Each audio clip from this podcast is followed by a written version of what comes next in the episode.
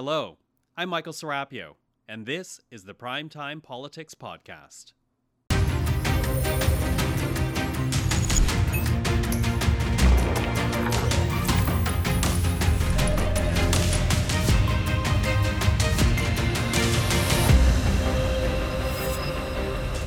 Tonight on Primetime Politics Reset.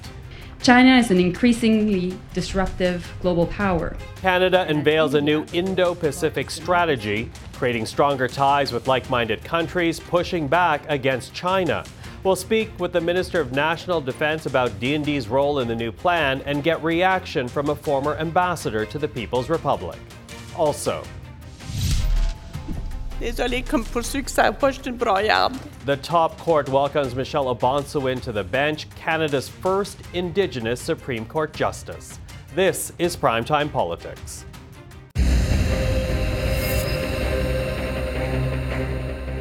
Hello, everyone. I'm Michael Serapio. Canada has a new strategy in the Indo Pacific, focusing on shoring up relations with countries like India, Australia, Japan, and the Philippines, and pushing back on what Ottawa calls China's coercive treatment of other countries.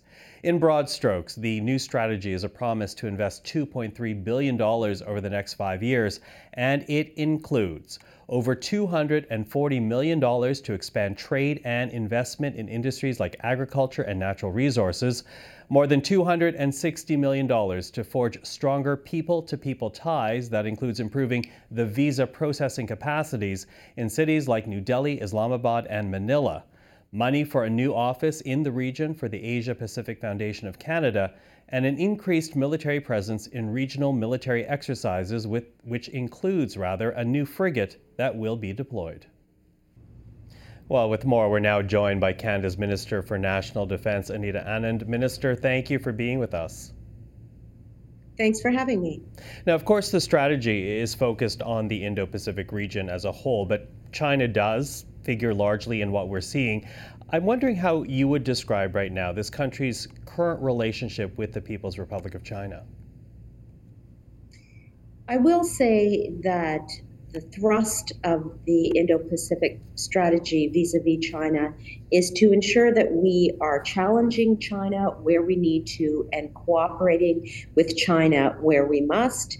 Uh, that is uh, very important as a general frame for understanding this uh, policy, but we have a number of different facets in the Indo Pacific strategy. And from a defense perspective, my area, what we are going to do is to, for example, increase our naval deployments in the area of the Indo Pacific so that we can contribute to peace and stability in that region.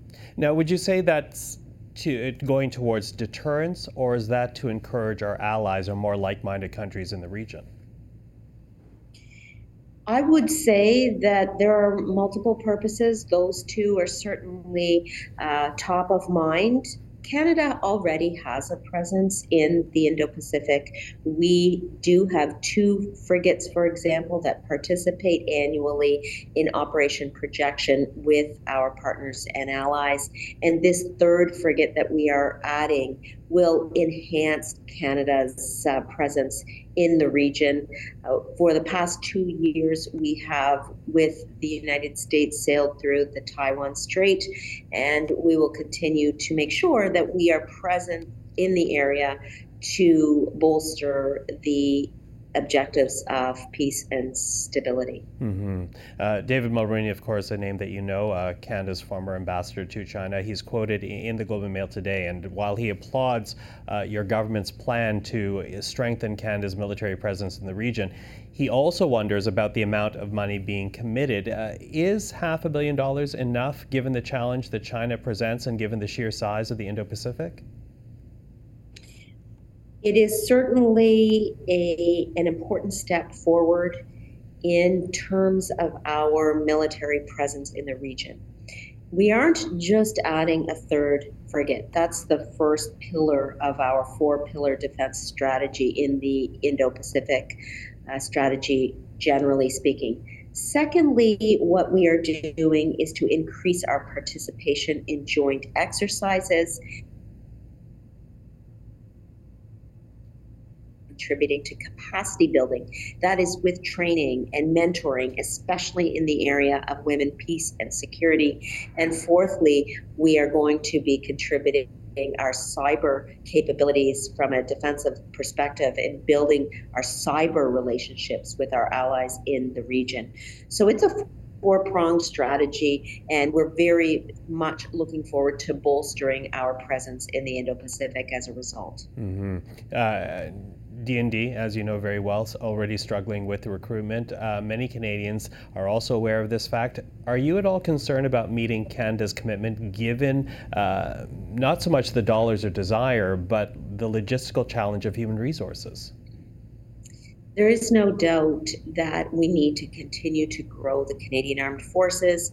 As you suggest, reconstitution, retention, and recruitment are top of mind for us. At the same time, we need to recognize that the global environment is changing, that from a, uh, an economic perspective and uh, person person to person perspective, the Indo-Pacific is the world's fastest growing region. So it is important for us as a G7 country to have a strategy, to have a presence in the Indo Pacific that is growing, as well as to pay attention, close attention to other important areas of the world, including uh, Ukraine, that is suffering from Russia's illegal further invasion of a democratic country. So you're not worried uh, about meeting the numbers, or you feel that the challenge can be met? Of course, I am concerned that we continue to do what we need to to become a fully fledged uh, and robust military as we are continuing to grow our numbers. Uh, but at the same time, we cannot overlook the important role that Canada plays in the world, in the Indo Pacific, and in Europe, just to name uh, two areas, not to mention the Middle East. And what that requires from a capability standpoint is for us to be nuanced about where we are placing our assets to make sure that we are able to undertake those exercises, those activities, and deploy those assets with the current capabilities and human resources challenges that we face. Uh, but that is the reality uh, of any minister in terms of ensuring that scarce resources are distributed prudently and eff- efficaciously, and will continue to uh, be prudent in that manner. Minister, I appreciate you have a very busy day today, so I really appreciate you taking the time. Thank you for this. Thank you so much, Michael. Take care. You too. Well, let's stay on the subject and get some analysis from Guy Saint Jacques, who served as Canada's ambassador to China from 2012 to 2016. Ambassador, thank you for joining us. Thank you for the invitation, Mr. Serapio. Uh, I want to begin with your reaction to the new Indo Pacific strategy, uh, both positive and negative. Uh, beginning with the positive, what do you give the government points for here? Well, I'm very pleased with uh, uh, what we have seen uh, yesterday after the announcement of Mrs. Joly uh, in fact, uh, comprehensive, uh, the, the strategy is pretty comprehensive. It has five objectives, and this is what I was expecting because if you are serious, you have to deal with uh, national security and defense, you have to address development, uh, trade, uh, geopolitical issues, of course, and climate change and environment, and all those elements are there. And the acid test also is uh, how much new resources are devoted to the exercise. And from that point of view, I think it's difficult to uh, to uh, to be critical of the government with 2.3 uh, billion. Of course, we'll have to see uh, more details over time. Uh, and in fact, the, in, in some areas, it might not be enough for what we want to achieve. Okay. The other very the, the other very important part of the strategy, I would say, is the much firmer tone towards uh, China, and it would have been very difficult for Ottawa to come up with any other kind of strategy towards China, uh, knowing that it uh, it uh, disregards international law and norms, that it acts as a bully, it takes people hostage, uh, and uh, also the strategy is telling the Canadian business people we it's your choice if you want to continue to do business with China, but here here's an alternative. We will um, help you to uh, develop new markets, to find new sources for your supply chain. And I think this will be welcomed by the business community. Mm-hmm. So some clarity, the breadth, the the, the tone uh, towards the People's Republic. So pick up. Uh, you alluded to it a little bit, but let's pick up on the negatives then. What is missing from the strategy for you? Well, the uh, you know, uh, I would have liked to see a bit more detail on Taiwan. What is in the strategy is good. Uh, but uh, uh, you know, we will have to see. Will the government decide to to send an economic minister or a trade minister to to Taiwan? The last one was John Manley, who went there as Minister of Industry in 1998.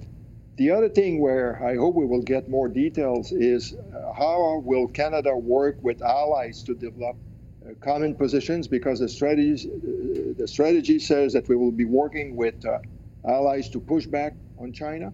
One thing also that is very interesting this new concept of security in the Pacific uh, North, and there's a link with uh, Arctic sovereignty. I think if the government is realistic, it will understand that, in fact, this is an area where we will have to substantially increase our investment because uh, if we are serious about protecting our sovereignty uh, in the Arctic, we need more ships, more planes. We'll have to invest more in NORAD. But again, it's an interesting concept. Mm-hmm.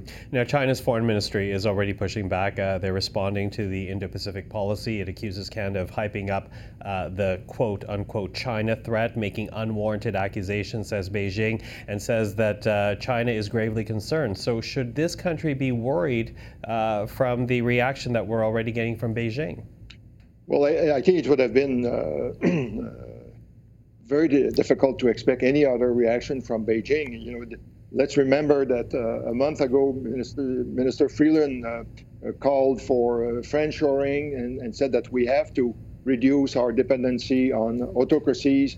Uh, this was followed by Minister Champagne telling three uh, Chinese companies to sell their investment in critical minerals in Canada. There's a spying case in Montreal, and now on top of this, uh, uh, Canada is telling China that we'll have a much firmer position towards you. The trust has been lost. You are a disruptive power, and we will want a, a much more uh, narrow uh, engagement strategy. I think that the the risk is that uh, China will say, well, uh, we, we don't really care about engaging with you, Canada, if that's the choice that you are offering. But if they they are honest, they will recognize that uh, in areas like the environment and public health, Canada has already invested a lot in China. It was Canada, through its development assistance program, that helped to create the Ministry of Environment. Uh, there was good work uh, taking place, and the, the test will be to see how uh, Canada will interact with China at the COP15, the, uh, the, the, biodiversity summit that starts next week in Montreal. Mm-hmm. Guy Saint Jacques, thank you for the time. Thank you for the invitation. And just a note, we did ask Ambassador St. Jacques for his commentary on the COVID protests happening right now in the People's Republic of China. You can find his answer on YouTube by searching CPAC. Let's now listen one more time to the Foreign Affairs Minister Melanie Joly, who led the announcement Sunday as she unveiled the new Indo Pacific strategy. The North Pacific, our neighborhood, alongside Japan and South Korea, is facing real security threats from North Korea as it continues reckless missile launches, and from China, who continues to challenge international norms. Now, when it comes to China, we have a clear framework uh, when it comes to dealing with the government of China. And uh, we will engage in diplomacy because we think diplomacy is a strength. At the same time, we'll be firm and that's why we have now a very transparent uh, plan to engage with China. As we heard from Guy Saint Jacques, Canadians should not be surprised that China is pushing back on the strategy. In fact, China's foreign ministry has already shared that it has sent, quote, solemn demarches to Ottawa. And with more reaction, let's bring to our program now our MPs panel for today. Arif Virani is the Liberal MP for Parkdale High Park in Ontario. He's also the Parliamentary Secretary to the Minister for International Trade. Garnet Genuis is the Conservative member for Sherwood Park, Fort Saskatchewan and Alberta. He's also the Vice Chair for the Commons Committee on Foreign Affairs. And Heather McPherson is the NDP member for Edmonton Strathcona, also the Deputy Whip for her party. Hello to the three of you. Hi there. Hi there. Uh, Mr. Virani, I'm going to start with you. Uh, beginning with the message here. What message is your government trying to send with this new Indo Pacific strategy? Well, I think the message is quite clear. What we're trying to do is we're looking at the uh, economy and where it is heading, and we are preparing Canadians for that. We know that the Indo Pacific region is home to 65% of the world's population. It's going to be two thirds of the global middle class. What we're trying to do is engage with that part of the world, diversify our supply chains, diversify our trade and investment, ensuring at the same time we are addressing things like security needs, environmental needs, addressing human rights concerns, and addressing sort of regional collaboration in a multilateral manner. So, effectively, what we're doing is making a down payment on the future of the Canadian economy on behalf of Canada's people. But it also, it seems, a reset on the China policy.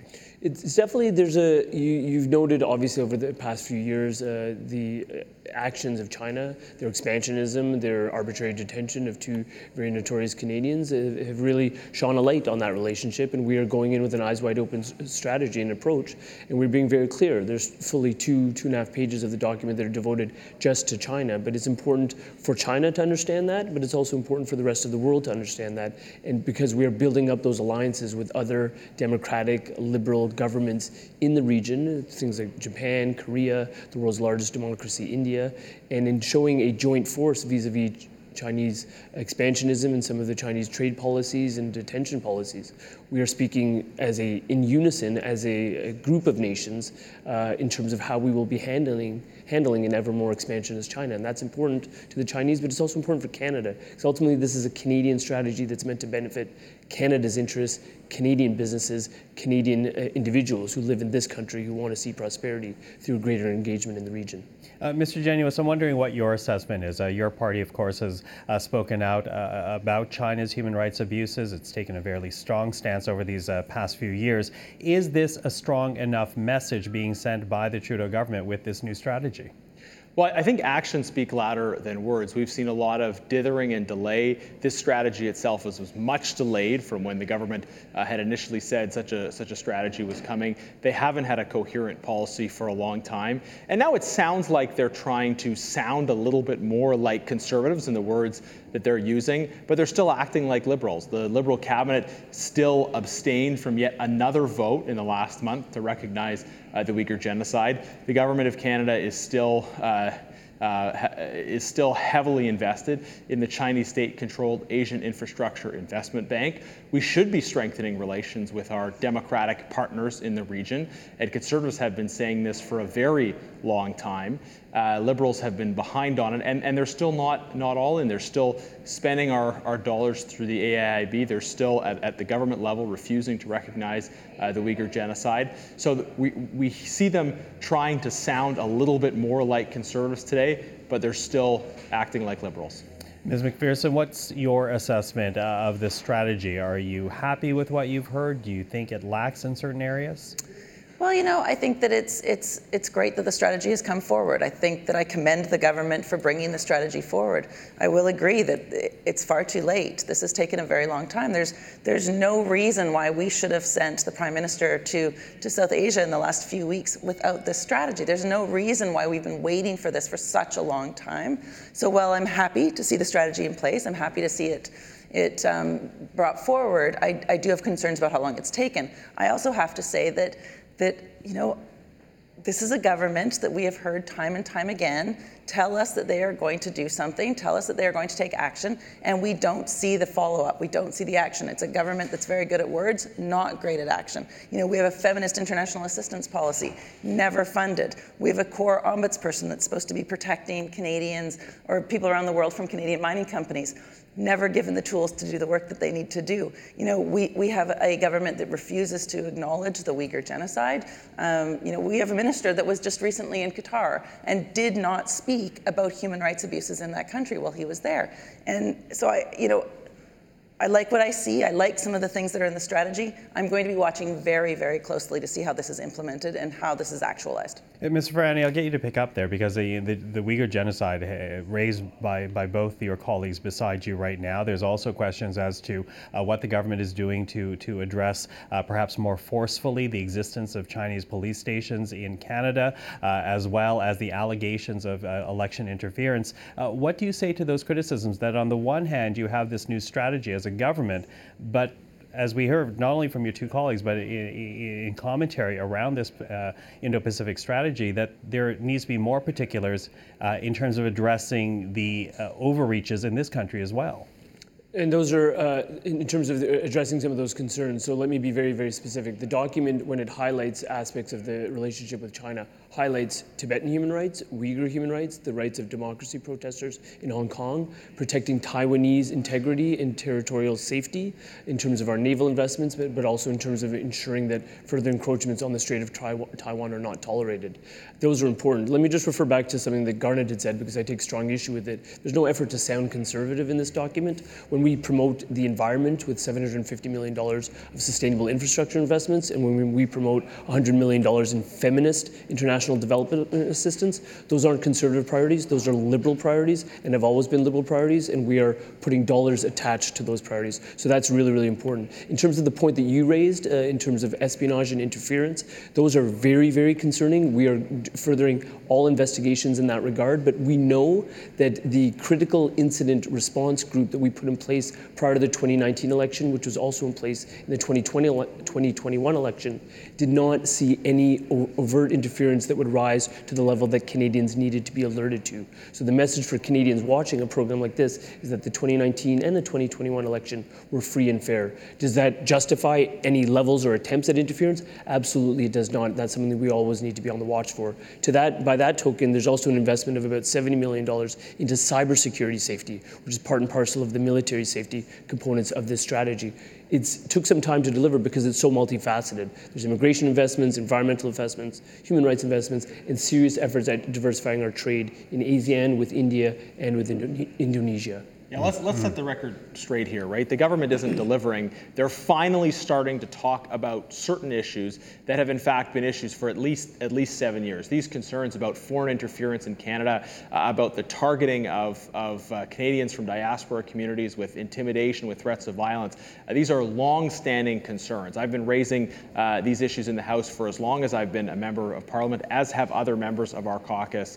Uh, and, and this government has been called on by, by so many many outside groups as well as parliamentarians to take strong measures, to, to, to take legislative action, uh, and to put resources behind protecting our security and our sovereignty. The government hasn't done that. Now they've come out with a document that, that in part starts to acknowledge some aspects of the problem, uh, but the, this isn't action. This is finally using some of the, the right words, but, but the, the proof will be in the actions the government takes or doesn't take. We still haven't seen new legislation to respond to the issues of foreign interference. We haven't seen any proposals from the government to respond to issues of foreign interference. Uh, we haven't seen support to victims of foreign interference. We haven't seen a willingness to recognize the Uyghur genocide or, uh, or pull out of the AIIB. I will give uh, Mr. Virani credit. He gave a speech in the House calling on his government to recognize the Uyghur genocide, and yet the, uh, the front bench of his party didn't listen to him. Uh, this is the problem we have uh, that, that there's still a talking out of both sides of, of their mouth uh, when it comes to these fundamental human rights issues. Uh, and, uh, and, and, again, putting, putting a few extra words out there that are things conservatives have been talking about for a long time, but continuing to fail to deliver, this is a huge problem. Mm-hmm. I've got about three minutes left. I, I do want to ask one more question. on the I guess the, the other perspective on this, and Ms. McPherson, I'll get you to start us off, and I'll go down the row here, uh, because uh, on the one hand, there is this policy, tougher language, a reset, if you will, with the China relation, mm-hmm. but we still have China as one of this country's uh, largest trading partners. There are Canadian businesses uh, who, through a generation, have been encouraged to foster these economic ties with China. Yeah. Are you worried about the impact this strategy will have on those businesses and individuals? Well, thanks for the question, Michael. You know what I what I see is that Canadians want their their their relationship with China. They want their government to actually have a stronger relationship with China that, that holds China to account, that holds China when they are when they are hurting um, human rights, when they are hurting values that Canadians uh, Canadians agree with. You know, Canadians want to see our values around the world. We want to see things like democracy, human rights protection, all of these things. So the vast majority of Canadian companies want that as well. You know, we should be looking at things like due diligence legislation and making sure that that's in place and that there are teeth for that legislation. We, you know, we will be working with China. China is a, is a vastly too big to not work with them also vastly too important to miss when things like environment, like things like health, we are going to work with China. But what I'm hoping we can do is find a way to work with China when we need to, when those things align, and also hold China to account when they don't. When China acts against protesters, when China acts against their own citizens, we have to have the moral courage to stand up. We have to have the moral courage to, to demand that China follow the rule of international law. So it is a balance. And I, and I do want to work with the government on this balance, on making sure we get it right. But at this point, you know, we have a piece of paper, we don't have action. So I'm looking forward to moving that forward. Mr. Genuis, uh, 30 seconds to you on that. Uh, are you concerned about business impacts? Well, I think it is challenging for, for businesses and everybody else when we've got such inconsistent messages uh, coming out of out of the government. And it seems that foreign policy is one area where prospective leadership candidates are trying to are trying to differentiate themselves, uh, and that does create an inconsistency in terms of the the, the message. The reality is, though, in terms of, of economics and trade, uh, we need to have secure supply of, of critical goods, and we, we saw this through the pandemic how important it was to have secure supply chains that were uh, that were were protecting human rights and that also weren't going to be arbitrarily cut off for political reasons. So I think this is something we need to take on board, and this is this is the time now. We should have been doing it for years, but but we need to now move forward with strengthening uh, trade uh, and other ties with like-minded democracies in the region. Taiwan, South Korea, mm-hmm. India, Japan, etc. Okay, Arif the last 30 seconds to you. So, so very briefly, with respect to the Uyghurs, this document highlights specifically the lack of Chinese cooperation with the UN Human Rights Council. That's something that our government, including cabinet, has been advocating for. With respect to the business and trade community, in my parliamentary secretary role, what they've been asking us for is exactly this strategy. They are very encouraged by what we're putting on the table: increased investments, a more of a Team Canada approach, a business offices located in the region that can help with things like agricultural producers in, in Alberta, et cetera. Those are critical towards the trade diversity that we need that will help Canadian businesses. Far from being threatened by this policy, they're actually encouraged by it. Okay, well, we obviously need an hour long show to accommodate the three of you. But for right now, Arif Virani Garnet, uh, Genuis, and Heather McPherson, thank you so much for the time tonight. Thanks very much. Thank you. Thank you. Michelle O'Bonsawin was sworn in as a Supreme Court Justice on September the 1st, but today she received her official welcome from the other justices on the top court. Madame O'Bonsawin is the first Indigenous person to serve on the Supreme Court, and this is, in part, some of her words reflecting on the moment. I hope that my journey to this court will inspire young women to pursue their dreams. I am a big believer that if you have a goal, work hard, and never give up, you can make things happen and achieve those dreams. I love to meet youth, as you've heard. I often talk to them about my journey and of, at times, the mistakes that I've made. I've fallen down, I've made mistakes. However, mistakes have been my teachers, and I have learned from those mistakes. I've always gotten up and continued, at times with trepidation, but always moving forward. And in the coming weeks, we will have a feature interview with Madame O'Bonsawin. But for now, that is our program. I'm Michael Serapio. For everyone here at CPAC, thank you for watching. We'll see you again tomorrow.